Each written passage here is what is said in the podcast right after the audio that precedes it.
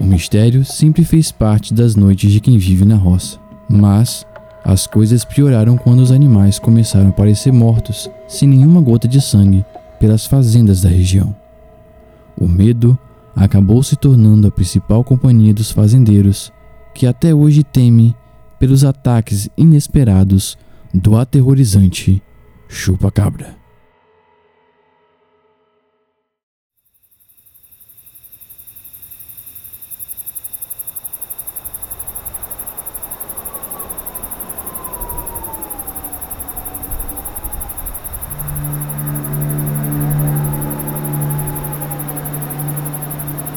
Me lembro como se fosse hoje.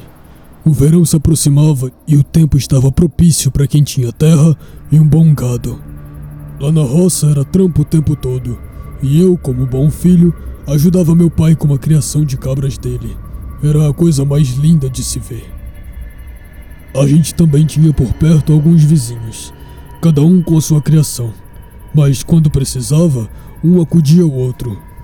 E assim íamos vivendo nossa vida trabalhosa, mas tranquila.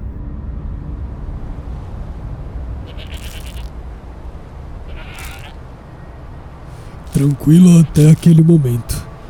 Até porque, quem poderia imaginar que nossa vida começaria a ficar atormentada assim do nada?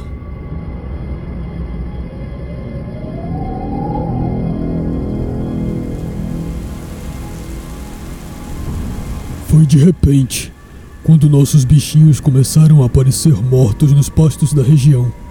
Primeiro as ovelhas, depois as vacas, os cavalos, e o número de animais assassinados só crescia.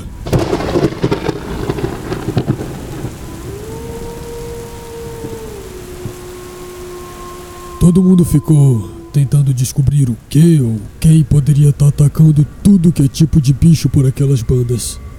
No início pensamos que poderia ter sido algum fazendeiro invejoso que não gostava da nossa alta produção, mas não fazia sentido, já que cada noite que se passava, outras criaturas eram atacadas também. Uma coisa era certa: a noite era o horário preferido do trem ruim.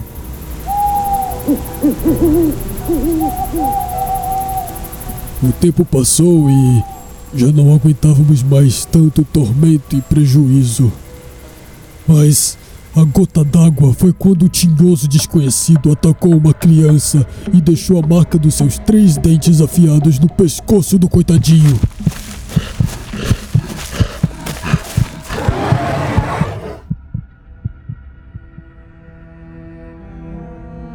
Depois disso, a revolta foi grande.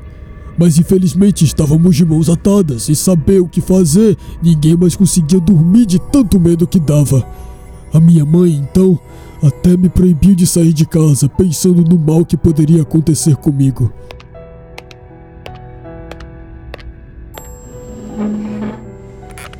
Já que eu não podia sair, ficava zanzando pela casa sem nada para fazer.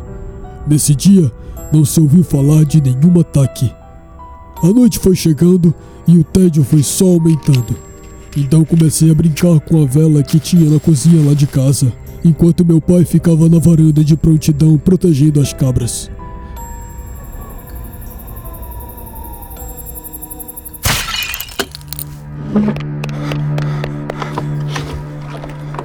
Eu tava bem distraído quando só escutei o baque forte no telhado de casa. Tomei um susto gigante com aquele barulho todo, mas não perdi tempo e fui pra janela ver o que estava acontecendo. Eu vi sangue escorrendo pelo lado de fora do teto e meu pai todo desesperado atirando em direção à nossa casa, xingando o nome da pelada. Não me aguentei de curiosidade e abri a janela. Quando de repente, o bicho feio de cor acinzentada e olhos avermelhados saltou de cima da casa e foi até o chão com a cabra pendurada na boca. Aquele negócio me olhou nos olhos por uns três segundos e saiu correndo. Fiquei aterrorizado e tremi de medo. Já meu pai continuou atirando até que acertou bem nos pés da criatura.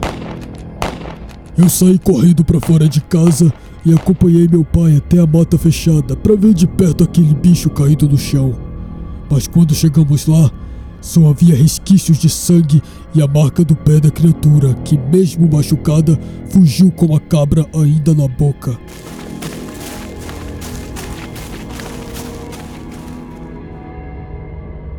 Depois do ocorrido, os ataques pararam de acontecer, mas mesmo assim, os fazendeiros da região decidiram dar um nome para aquela criatura que por muito tempo aterrorizou nossa região. Deram o nome de chupa-cabra, pois a única vez que conseguimos ver de perto aquele bicho foi justamente quando ele estava sugando o sangue de uma das cabras do nosso rebanho.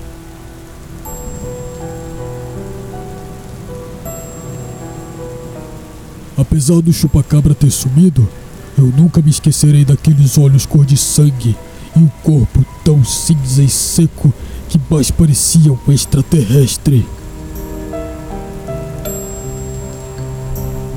Produção e roteiro de Kelmane Fernandes e Débora Moura. Direção de Kelmane Fernandes. Operação de áudio de Luiz Reis. Locução de João Pedro Carqueja e Jordano Sofiati. E orientação de Iriana Albuquerque e Priscila Schecker.